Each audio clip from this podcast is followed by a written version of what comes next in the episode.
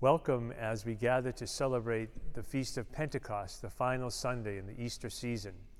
Today we celebrate the descent of the Holy Spirit upon the apostles and disciples who were gathered in the upper room, uh, waiting for Jesus, but also fearful that, uh, that they were going to be killed themselves in the same manner in which Jesus was.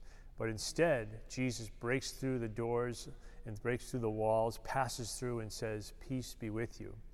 He speaks to them and they understand his voice.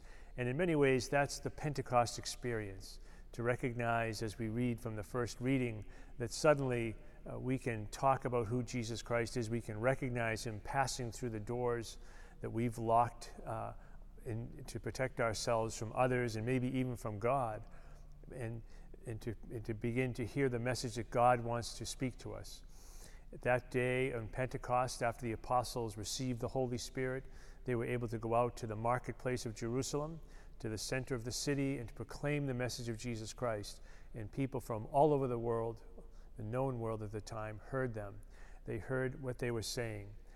I love when people use those kind of interesting phrases I hear you, man, or I, understand, I see what you're saying, or I understand where you're coming from, dude all these words are ways of helping us to understand that we're being heard, we're being connected with. And I think that uh, that is also the desire of God with all of us in the, in the gift of the Holy Spirit.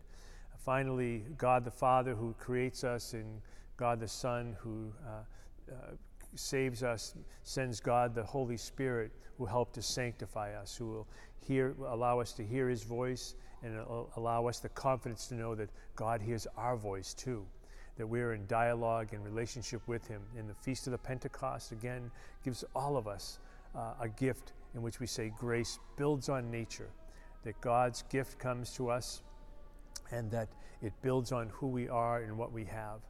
Years ago, there was a young boy who, at a concert for a well, well-known pianist, at the time of the cheering and the applauding at the end of the concert, escaped from his mother and ran up and began to play the piano the famous pianist, instead of being insulted or offended, went and stood behind him and began to play and to, uh, to accent what he was playing, which is just a very simple version of chopsticks. And so, in many ways, that's what God does with us. He takes our, the simple version of our lives, our life, our faith, our desire to serve Him, and uh, makes it so much more powerful and better through the descent of the Holy Spirit. This week, we're challenged to be conscious of the Holy Spirit in our lives and to cooperate with God to produce a beautiful piece of music, the, the music of God's love pouring out into the world, in, the, in, the, in our church, in the marketplace, wherever we find ourselves. And God bless you in this weekend.